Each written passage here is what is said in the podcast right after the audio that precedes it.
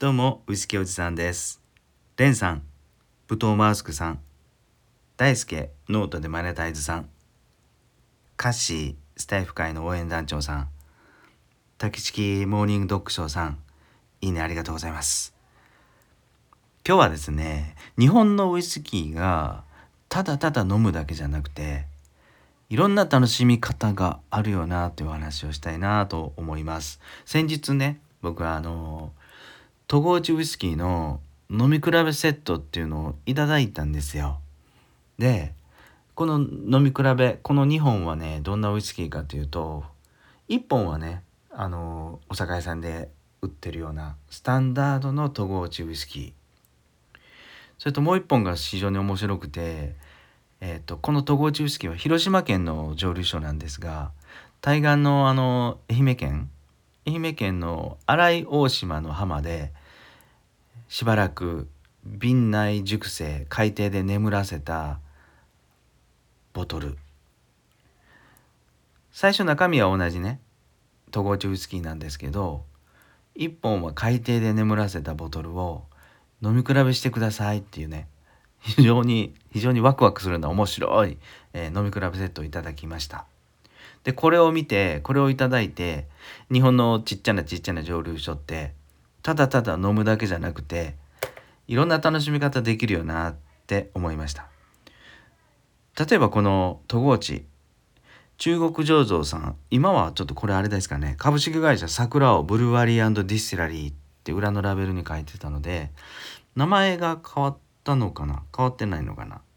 うんまあ作ってるところは同じなんですがこの戸郷内ウイスキーがですねあのーちょっと思い出してみるとちょっと何年か前にビアカスクフィニッシュっていうのがありましたよね。このウイスキーがそこそこ戸郷さん美味しくてでストーリーがめちゃくちゃ面白かったです。あのースタンド FM で僕昔前かな1年ほど前になるかな話をしたんですがこのビアカスクフィニッシュって樽がやっぱ面白いですよね。この樽っていうのは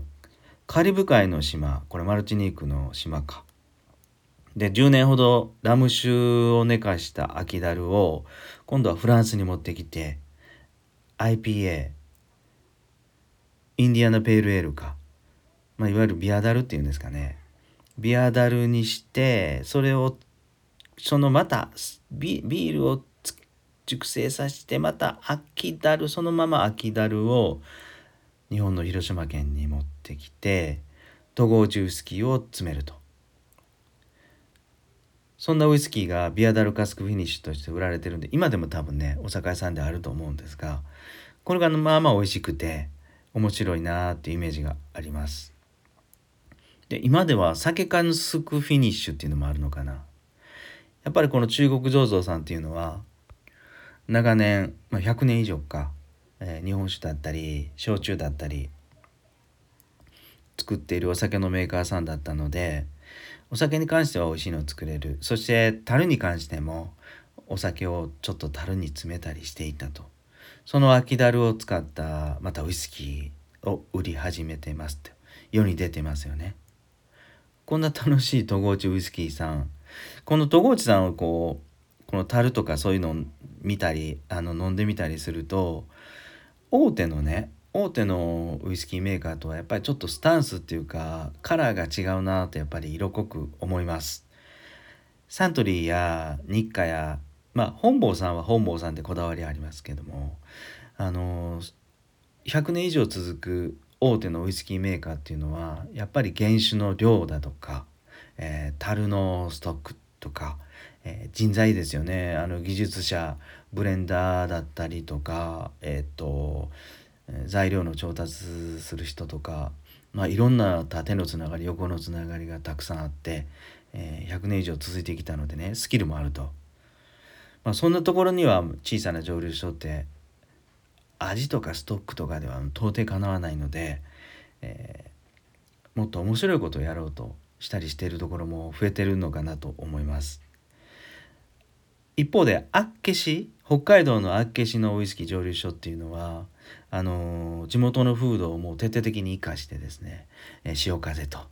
えー石狩平野とか十勝平野かそこのピートを使ったりしてウイスキー作りをやってると地域にしっかり根付かした少量生産少量生産のウイスキーあっけしっていうのがありますわな。でこの戸郷中ウイスキーっていうのがですねぱりこう広島県でずっと続くお酒のメーカーとか輸入元輸入代理店であったりしたと思うんですけどここがじゃあウイスキー作りを何年か前からかなやってます。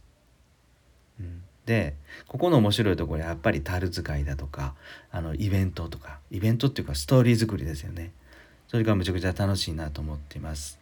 まあもう一回言いますけどカリブ海で10年間使った樽をですねフランスに持ってきて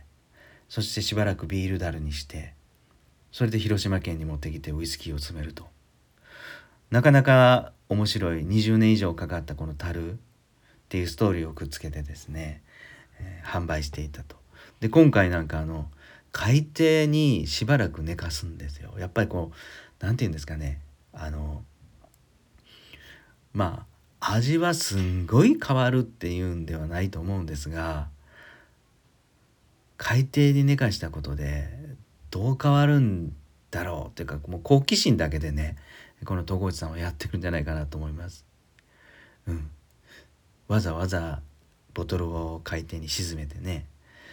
写真に貼り付け今日今回写真に貼り付けてるんですがこの海底に沈めたボトルはですねなんか貝みたいななんかすごいカチカチのなんかのがまとわりついてたりあの塩が固まったようなねのがついてたりもう何十年何百年も海底に沈んでたあボトルの雰囲気がありますと、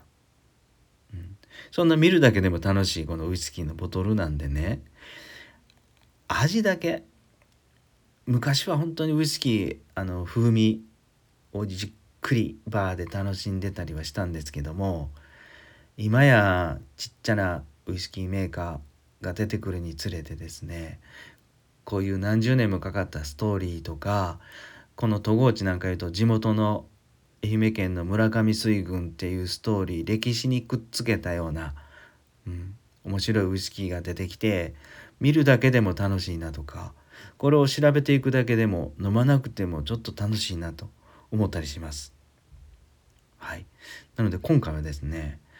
大手の蒸留所ウイスキーメーカーとはちょっと違ったあのちっちゃな蒸留所ならではのウイスキーの楽しみ方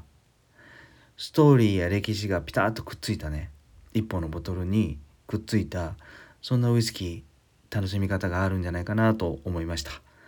はい。いかがだったですかね、えー、今日も最後まで聞いてくださっていやいつも本当にありがとうございます。それではなかなか天気の晴れないというかぼやーっとしたもわーっとしたですね。あのこの